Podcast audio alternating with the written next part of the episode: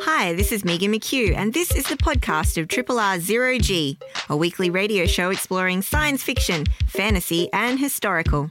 Zero G is broadcast live on Triple R from Melbourne, Australia every Monday. Hope you enjoy the podcast, and feel free to get in touch with us via our Facebook page or the Triple R website.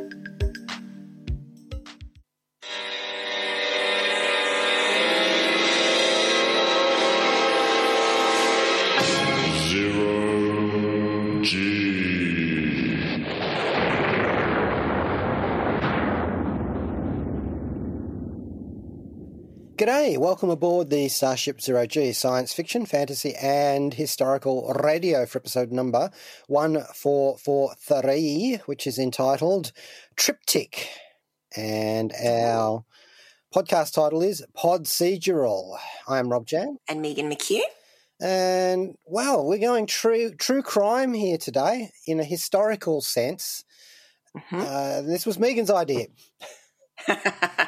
He's washing his hands of it. It was my idea, but I think we've got a lot to unpack. So I'm keen to have a pretty robust discussion around uh, what this true crime uh, tropes bring to the table.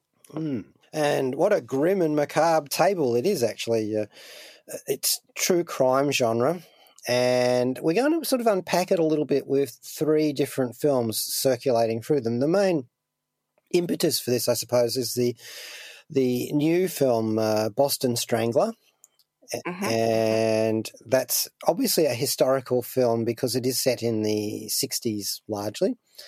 And of course, the other film riffing off of that subject is the Boston Strangler. This is like the 1968 one with Tony Curtis playing the main criminal protagonist. Spoiler. hmm And much, much closer to, I mean, that's in the 60s. This is right off the back of these actual events. Mm. Like, that's fresh. That's an open wound. I'm intrigued that they made something so quickly. Well, the other one that they also made quickly is No Way to Treat a Lady, which is a sort of a fictionalized adaptation, you know, in, as they say, inspired by or perhaps based upon true crimes, you know, that sort of thing.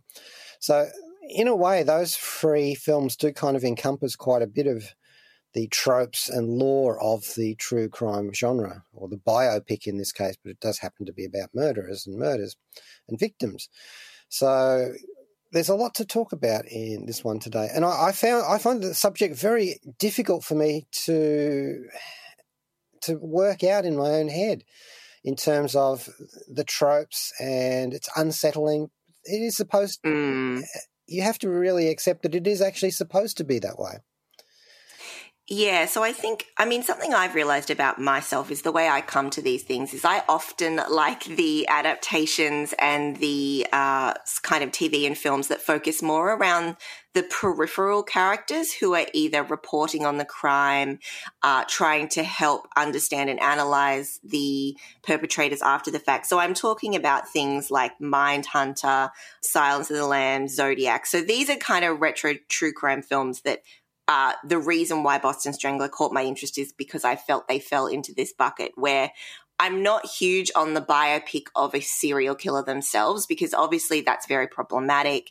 There's many ways in which is that's glorifying the wrong characters in the piece. Um, and as you mentioned before, I think uh, these are real people's lives. Those people usually do still have family, and it can be incredibly disrespectful the way some of these things are done.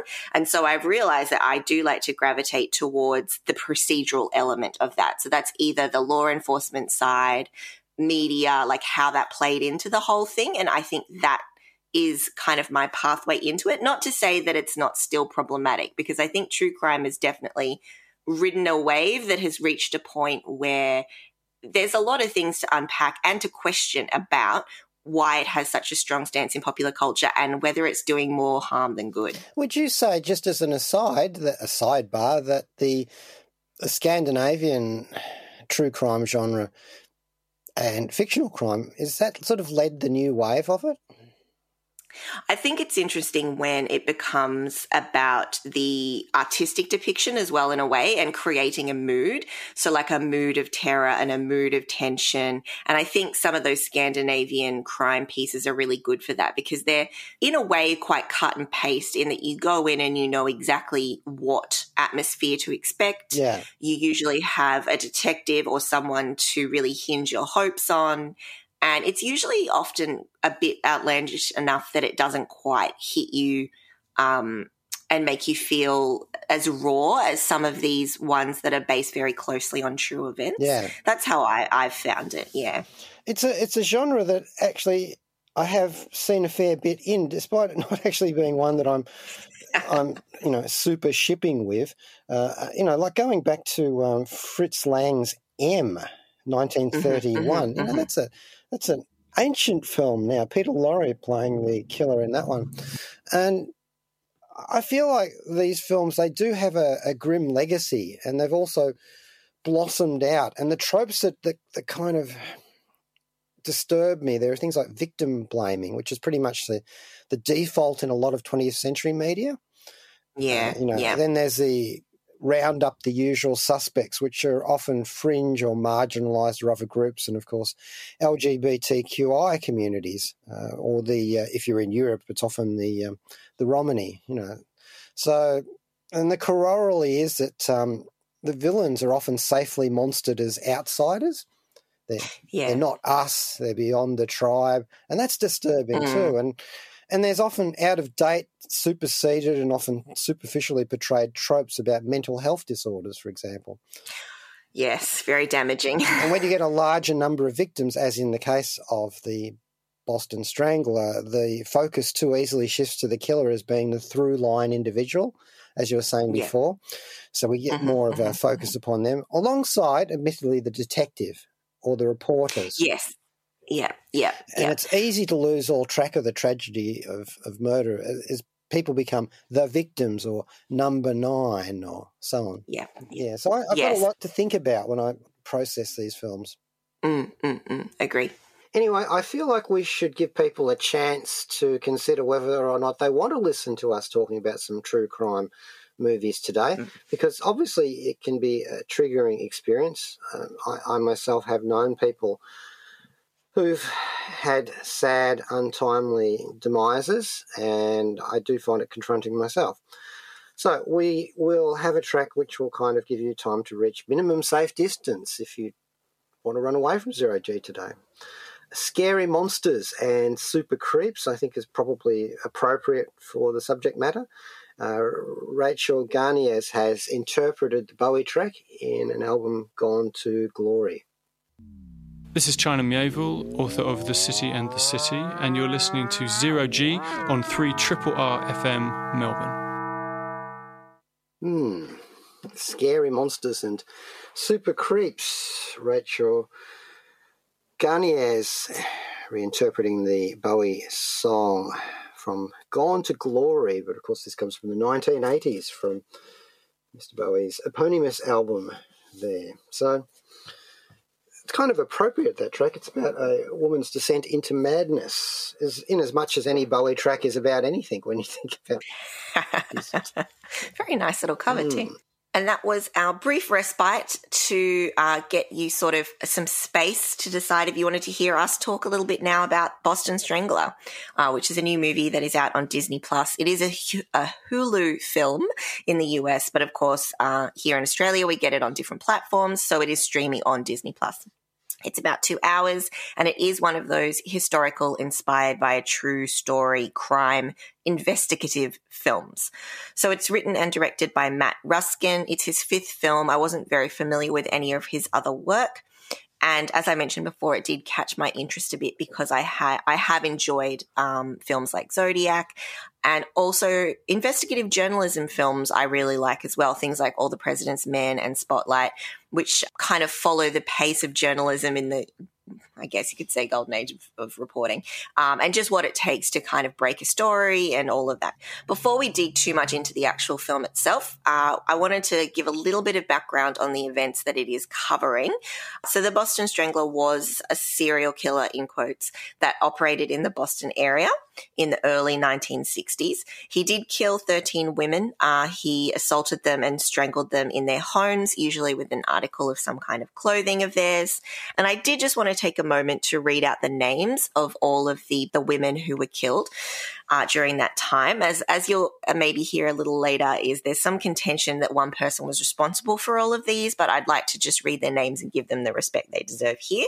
Anna Slesers, who was 55, Mary Mullen, who was 85, Nina Nichols, who was 68, Helen Blake, who was 65, Ida Irga, who was 75, Jane Sullivan, who was 67, Sophie Clark, who was 20, Patricia Bissette, who was 23, Mary Brown, who was 69, Beverly Samans, who was 23, Evelyn Corbin, 57, Joanne Graff, who was 23, and Mary Sullivan, who was 19. So many of the women who were killed early in this time were older and unmarried and did live alone. And the perpetrator did manage to get invited into their homes by pretending to be a handyman of some sort um, to get through the threshold and then he would surprise them. So I think um, that's what was quite frightening for women at the time is that you know, that was kind of a time where you would trust and take people at their word if they were there to help you out in the home or what have you. Uh, and then it became a a time where the home didn't feel safe anymore and that you couldn't trust people as you had once done. So I think these days uh, there's a bit more of a commentary on the fact you really shouldn't give serial killers catchy names like this. Uh, it kind of gives them golden time in the media that they don't deserve, and it gives them a bit of undue notoriety that, that they they then strive to keep up. But at the time, this is something that was quite popular and was often done, uh, giving you know a perpetrator a kind of jingle name, especially in the in the press. So, Boston Strangler itself is a term that's pretty well known in pop culture, and it appears across uh, in different, you know, situations across time since then, which is a little on the nose, which, you know, considering that women lost their lives, it was a quite terrifying time in the city for a lot of people. But that is what it is. So we've got bands named after them. NBA basketball player was kind of known by that nickname. I mean, that's all a little, yeah, it's not great.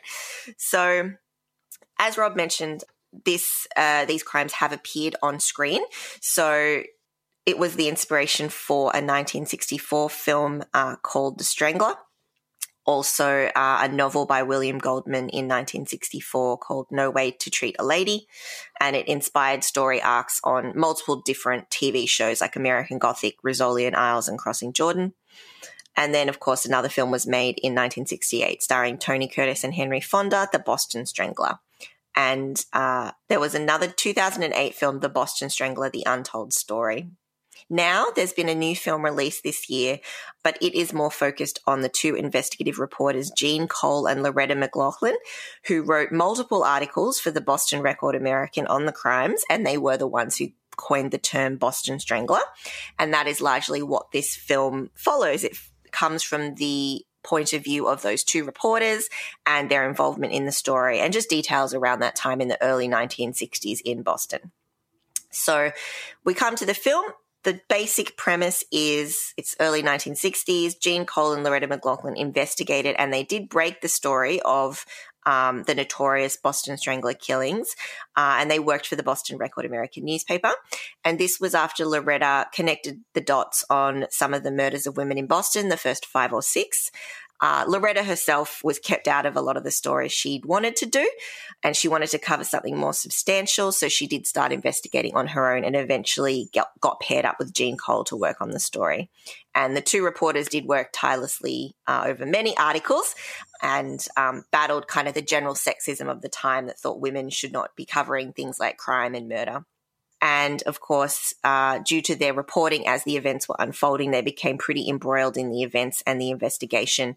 And a big part of the wave of panic and mm. uh, as the hunt for the killer continued.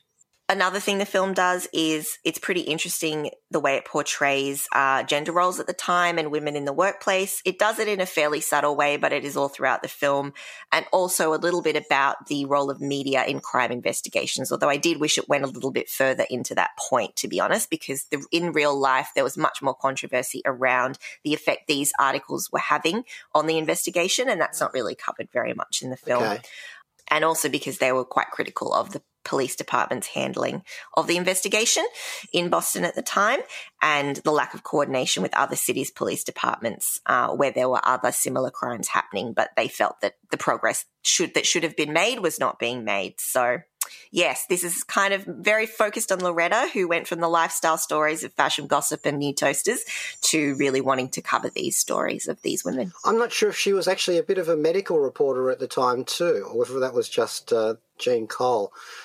There's some further things to be unpicked in the background story of all of these characters that look these are movies we're talking about you know you've got an hour two hours hour and a half that sort of thing they're not going to get into all the uh, the nuances and the crevices of the of the characters. And this is something that we were talking about earlier on that the, the sheer number of victims in this means that you tend to marginalize the stories of, of those characters if mention them at all. You really do. You know, I mean, sometimes they're reduced to a line in the uh, the newspaper report or on a, a television news program or in one case, I remember somebody saying, uh, an extremely respectable woman, you know, about one of the, the victims. Like, like it doesn't make much difference, really, what you're talking about there. It's, it's just that, those tropes that they try and fit people into. Keira Knightley.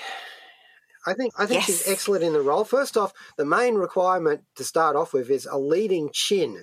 She has a, a determined set to her jaw in this, that Brooks no argument, and she's cuts through that glass ceiling in this case quite effectively.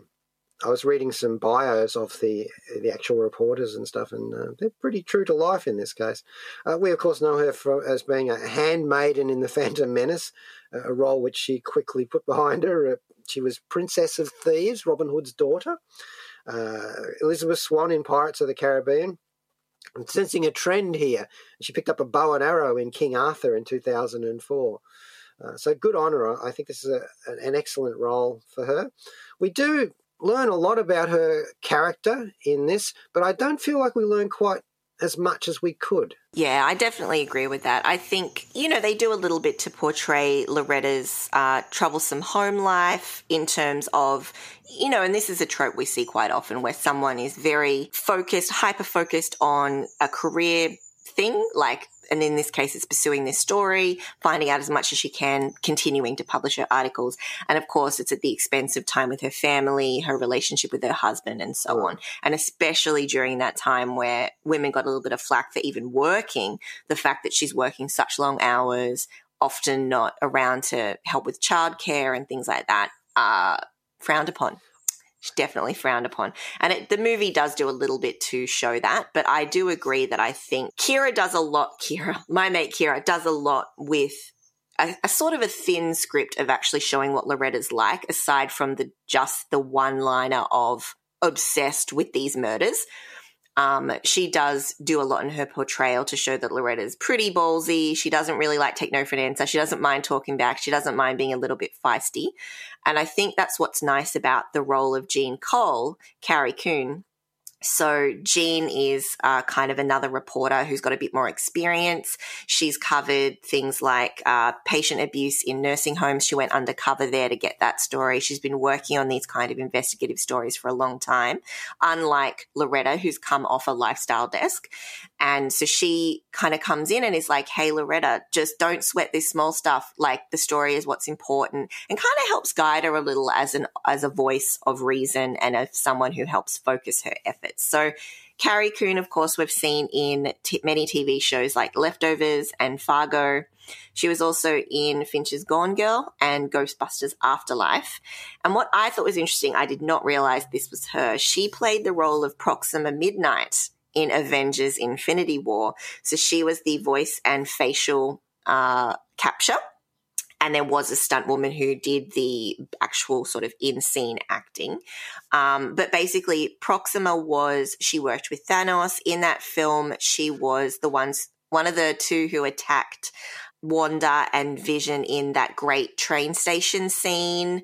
And she was also the, the enemy in that great she's not alone scene at the very end of the film. So she did reprise the role in What If, the animated series. Also, too. the wife of Corvus Glaive oh, my in, mistake. in the Black Order. Um, there's a Ah. scene when uh, they all get dusted in um, Mm. Endgame, and she's Oh, on the battlefield right. cradling the head of her dead husband who's fallen. you That's know. right. It's a very sad thing, but it's in the background there. Yeah. But she's got a lot of experience, and, and that really does mirror. there- there- There's a sort of a feeling that she's the mentor to the, the Very character's so. mentor.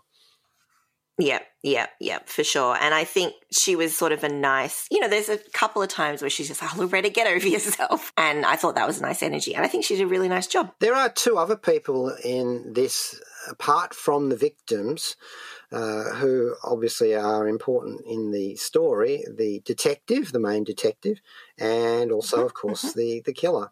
the alleged Boston Strangler. So, playing um, a detective Conley, we have Alessandro Nivola, who, look, I didn't recognize, but he's been in a lot of stuff that I've seen. So, Detective Conley does work a little bit with Loretta. They kind of share leads. And even though there's a lot of animosity at the time between the paper and the police department, they do kind of try to maintain a bit of a, a working relationship there. So, Nivola he was in Face Off. He was in Jurassic Park 3. He was in the Sopranos spin off The Many Saints of Newark. And he was also in the recent movie Amsterdam. So he's got one of those very recognizable faces. I think he's also one of the only characters that has a legitimate Boston accent in this. We saw him in the Red Sea Diving Resort too. Ah, nice, nice. Uh, and I thought he was pretty good. I mean, look, the character's pretty thin. He pl- it's it's detective straight off the page, but that's But okay. it's actually good that he's Uh, playing like second banana to the two reporters. I thought that was good. Yeah. Yeah, yeah, agree. We're firmly focused on the adventures of Loretta in this. Uh, we also, of course, as you mentioned, we have Albert DeSalvo, who is the alleged Boston Strangler, uh, and he is played by David Dastmalchian. David Dastmalchian. Uh, and look, he's someone we've seen a lot and recently. He's got a very re- memorable face, but I could not have told you that actor's name, uh, which I will try to remember from here on out. So he was in all of the Ant Mans. Um, he played sort of one of the, the one of Scott's mates. The Wombats. Yeah. Yeah, uh, what was it? Kurt. Kurt uh, that sounds right. But he was also in Quantum also- Mania. He was. So he was he was in Quantumania. Was he a different character Yes, though? he was. Um, he was like a like the uh, the character who was like in a, in a bottle kind of thing, Veb, and he was able to um, connect the characters using his bodily juices. Oh, Quantumania was truly unhinged. Um, then he was also in Blade Runner 2049. Uh, he was in Bird Box, which was that Sandra Bullock Netflix piece. Um, he was in Suicide Squad. He was Polka Dot Man. Great role. Great role. Uh, and of course, probably you will have seen him most recently in Dune. He played Piter De Vries, uh, one of the ominous uh, side characters. Harkonnens. And he, I, I have to stop. Yes. Harkonnens, Patui. exactly. And he's going to be in the upcoming Oppenheimer. Mm, yeah, and he, I think he actually makes a.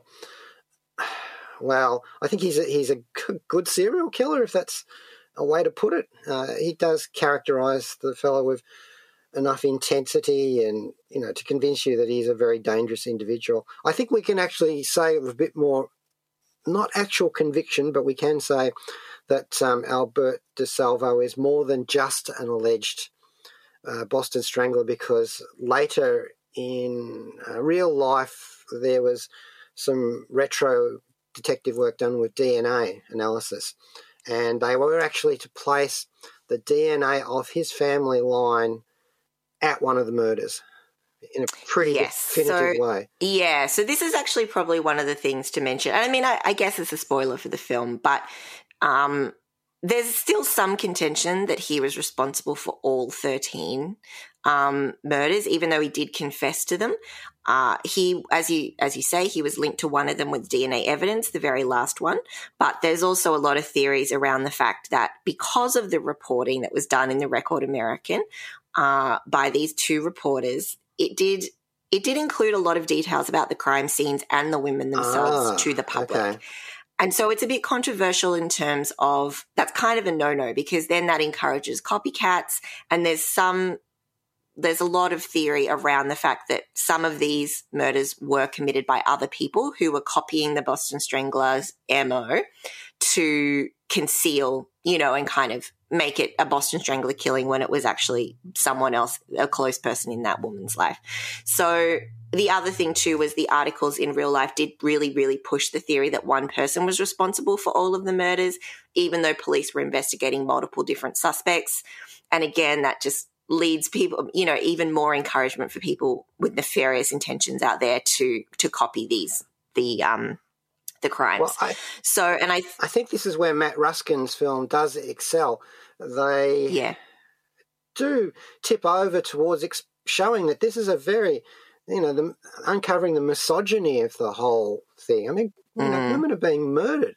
It's a it's Yeah. a, a horror crime of not exactly of the century, but it was so famous at the time and infamous, I should say, Mm, that it did affect the entire country in the United States and echoed around the world.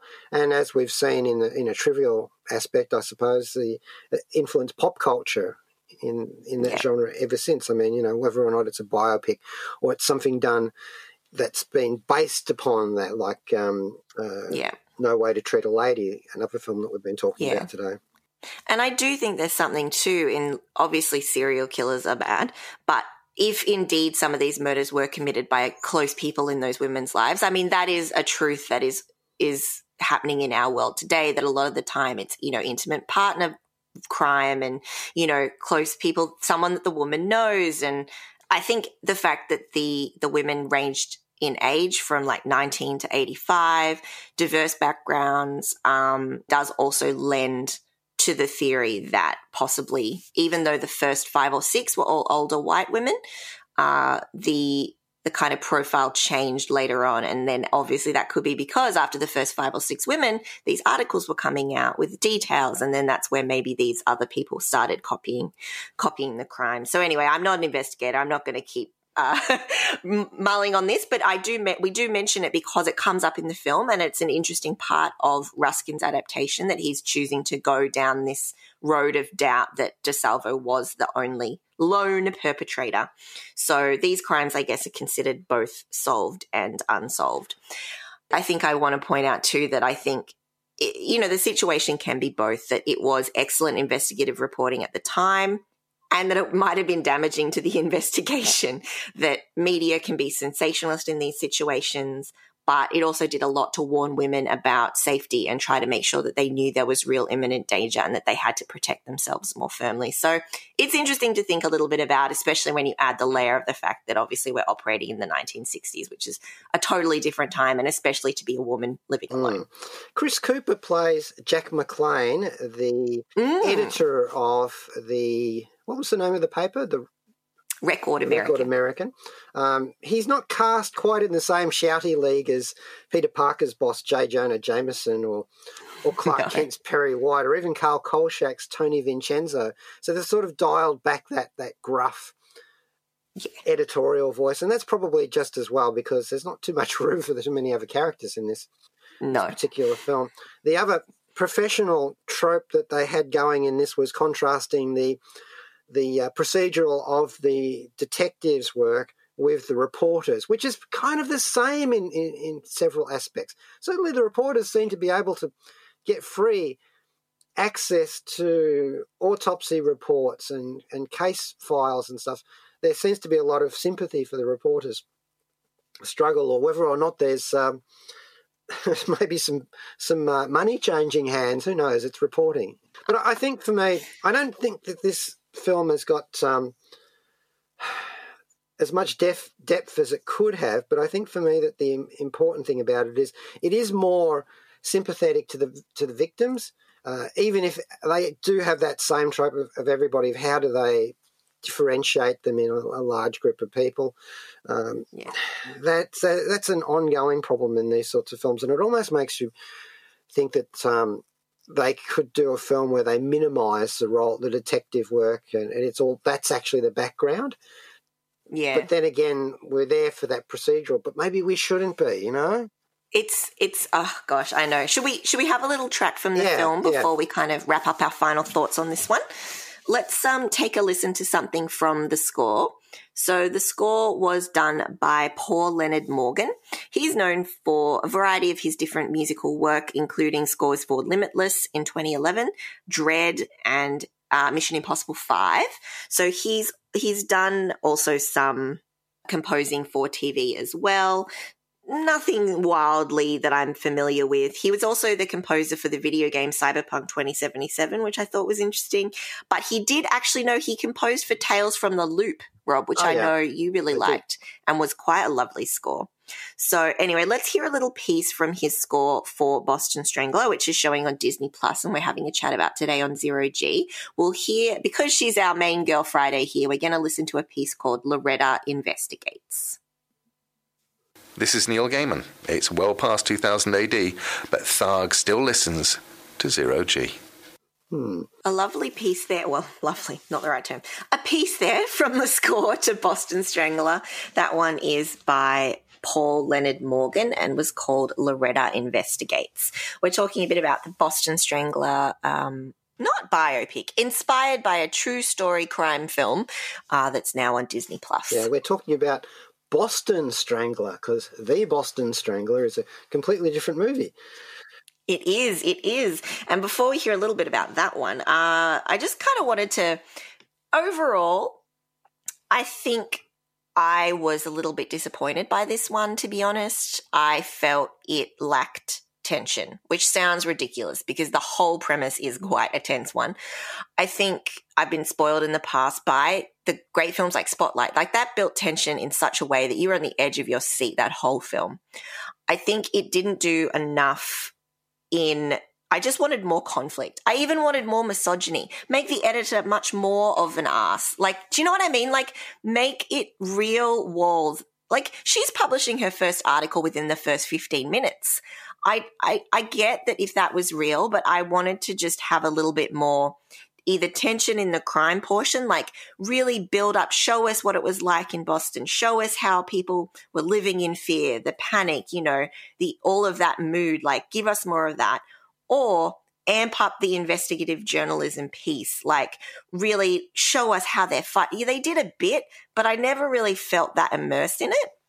And I don't think it's the top of its game for either a crime film or a journalism film, uh, which I thought was dis- a bit a bit disappointing. I do think that, I mean, like all good films covering this era, it had the correct green tinged, saturated Fincher-esque cinematography that signals to us that you're in the sad 60s and not the hairspray 60s. So, okay, we're sad, things are demure, the color palette is dull.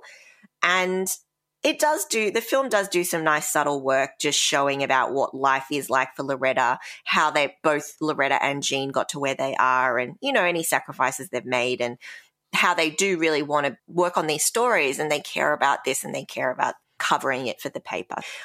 The aesthetic cues are there for the time and place. Everyone's smoking. There's grainy TV news, clacking of typewriters.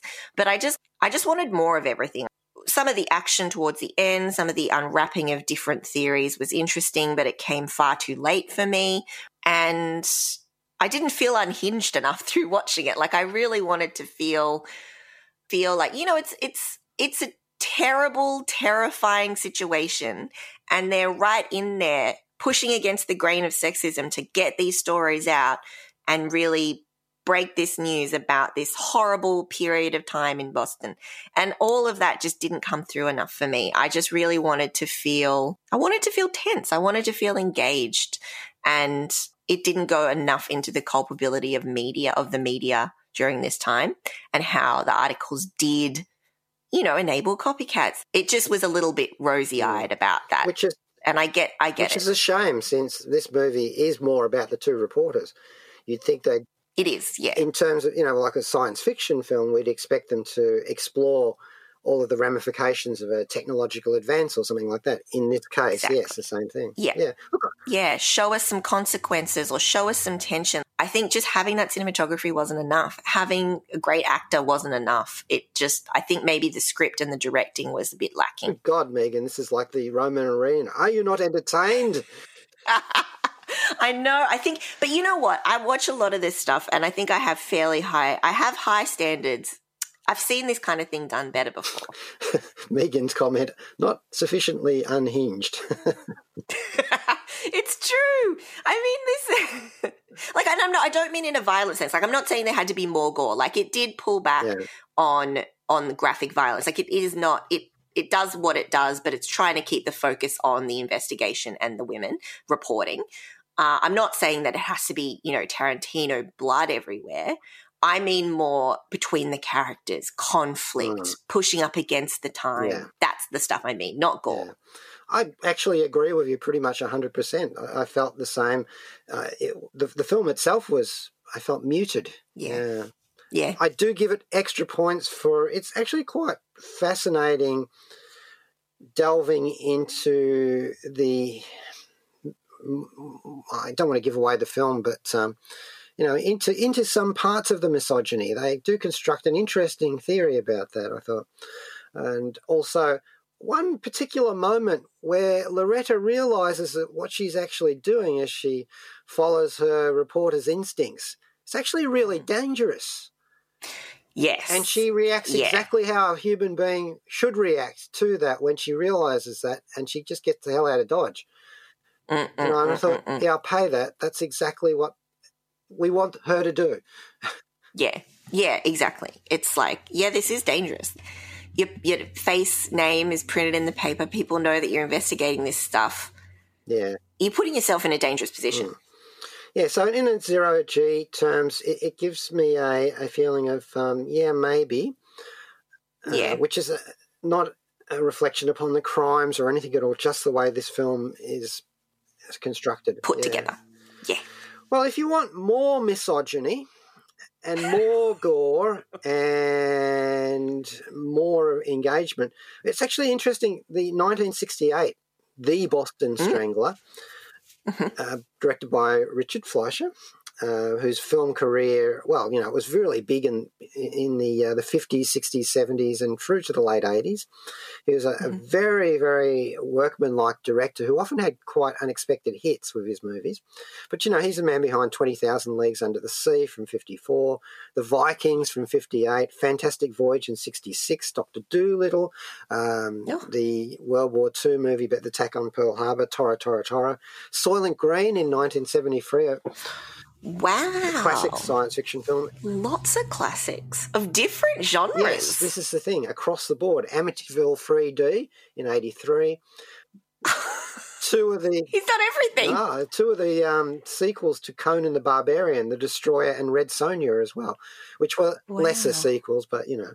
Mm. So yeah, Fleischer knew his stuff.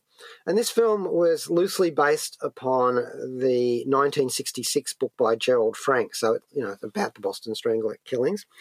And it stars Tony Curtis, who you probably don't know, but he's like Janet Leigh's, was Janet Leigh's husband, and Tony and Jamie Lee Curtis's father.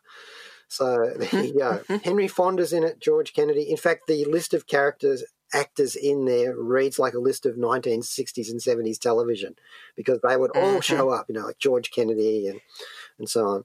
And um, Tony Curtis plays Albert DeSalvo, the killer. Interesting. Yeah, so he's like um, escaping from his uh, heroic roles in like um, The Great Race or the television series The Persuaders, or we played Houdini and in The Trapeze Artist in Trapeze, and uh, and light years away from his comic role and Some Like It Hot, you know. So Mhm. really, and, all those. Um, uh, Hollywood Araby movies where he was playing a, a Mhm. prince or you know that sort of thing. Mm. So Yeah. yeah, here he is, and he does a really um, chilling performance in this one, and Mhm. I find that um, he got a Golden Globe nomination for it. Really deserved a bit more for that. Uh, acts his heart out in this one, um, Yeah. and the question is, of course, does the killer actually have a heart? Well, no, but you know, but this one pushes some. Um, uh, pop psychology from the 1960s. Um, you know, it's uh, he's got a split personality. The killer. What? Yeah, yeah. Now I don't see. I'm not an expert on the, these cases, and I don't want to be. Um, Mm. the Boston Strangle, and so um, You know, but it, That's a Hollywood thing they've it added. is. I don't know. I don't. I honestly can't say because there is a lot of stuff on this, but I really don't want to go down that rabbit hole. Um, I, I, I bracket my conversation with that. Dissociative identity disorder is what we call it now, mental health condition. Yeah. And of course, Yeah. this is a, a characteristic of these 60s films. There's a lot of pop psychology. They, they call in a psychic at one stage who Which happened, Yeah, which was real. That happened, yeah. he gets it wrong.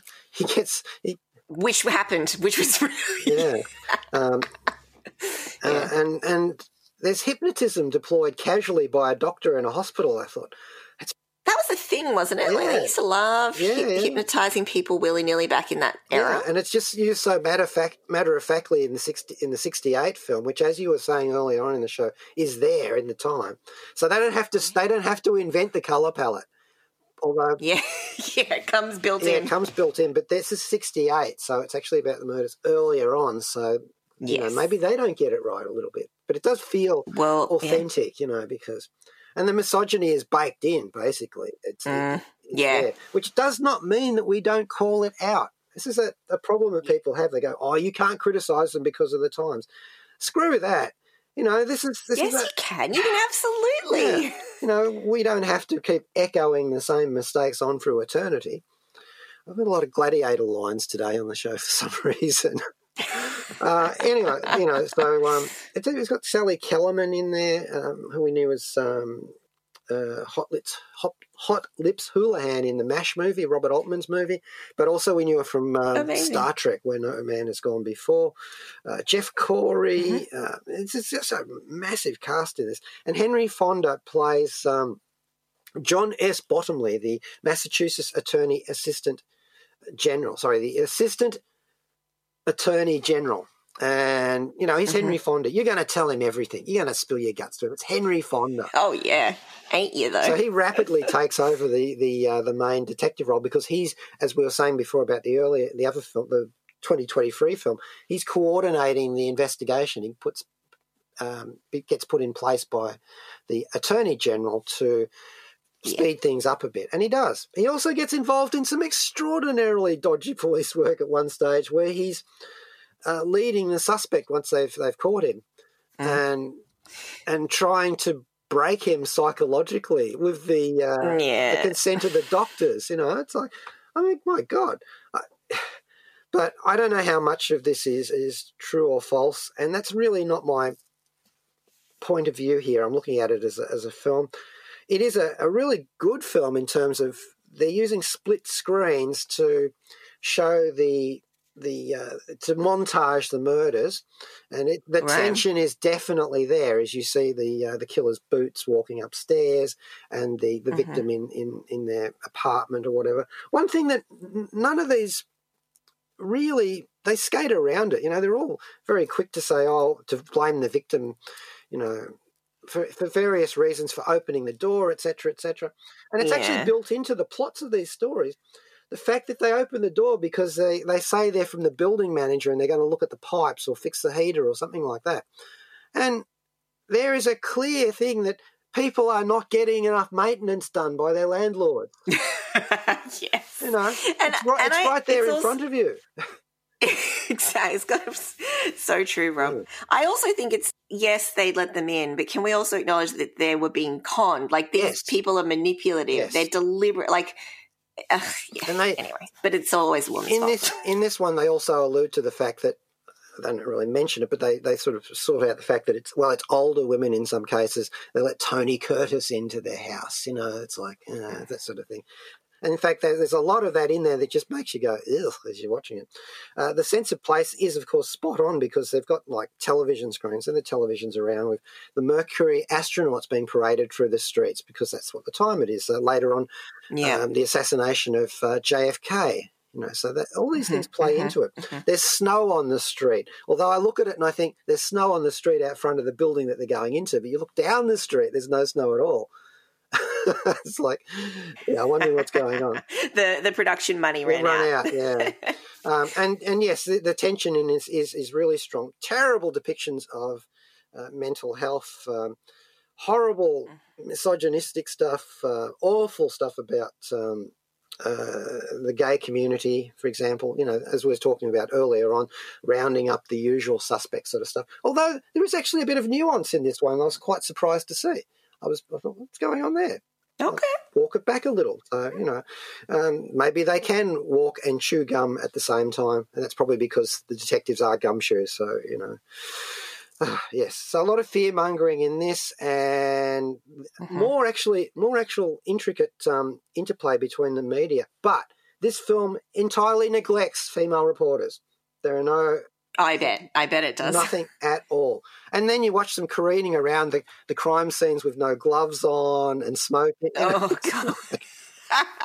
and you think, yeah. okay. But uh, yeah, so that one is actually worth catching up with. There are many caveats. It will make you wince in a lot of places, and not just the murders, which is where you should be, you know, absolutely Yeah. horrified.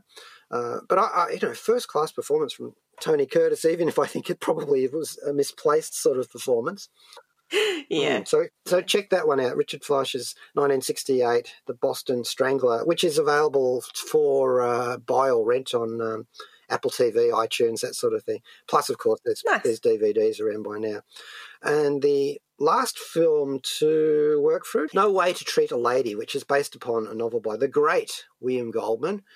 One of the great writers of all time, actually, in the 20th century, and and so on. So he put a book together, um, which was inspired by, inspired by I use that in air quotes about the Boston Strangler, um, and there were there was talk of there being two stranglers operating, as something is unpicked in the, the most recent movie. Really, they they look at Mhm, those theories too, and they changed the movie adaptation when they when they did one to have only one strangler. So Goldman's going, ah, that's not the point. You know.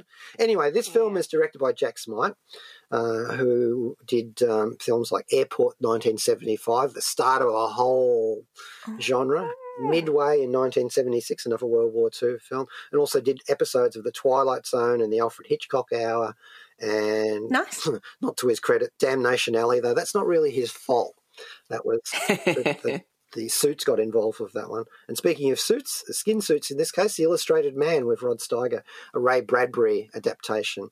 Rod Steiger, of course, plays the killer in No Way to Treat a Lady, um, wearing a variety of disguises, having a lot of fun altering his appearance and accents all the way through, conning his way into apartments so he can strangle the poor victims uh, as an Irish priest, as a German plumber. Um, he, he really shouldn't be having so much fun in this role. no.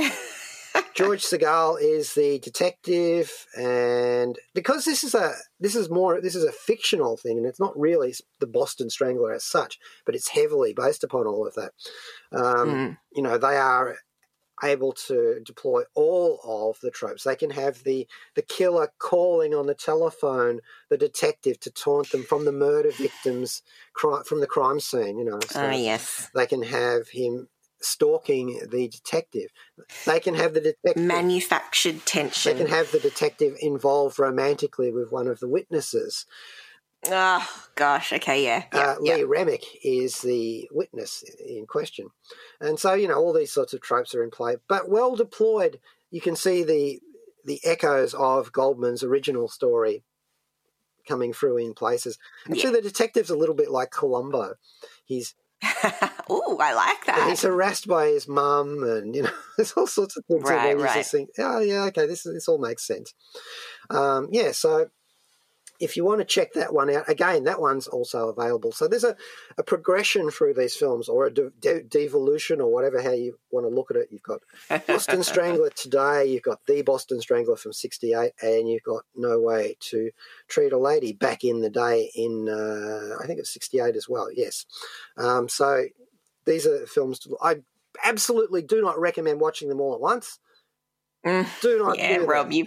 Well, I, I took one for the team for that, and uh, I thought we'd go out today with a track uh, which features Lee Remick Mm-hmm. and Angela Lansbury to get our Murder She Wrote reference in there. And this is from, and who else? Uh, a musical by Stephen Sondheim Oh, called With So Little to Be Sure of. And the actual musical is Anyone Can Whistle. The track is We've So Little to Be Sure of. And I like the, the connection between that and No Way to Treat a Lady because the Rod Steiger character whistles all the time in that. So, you know, just a weird zero G connection. It's a little bit lighter, except it's Sondheim, so it's not that light to take us out of today's odd focus upon true crime.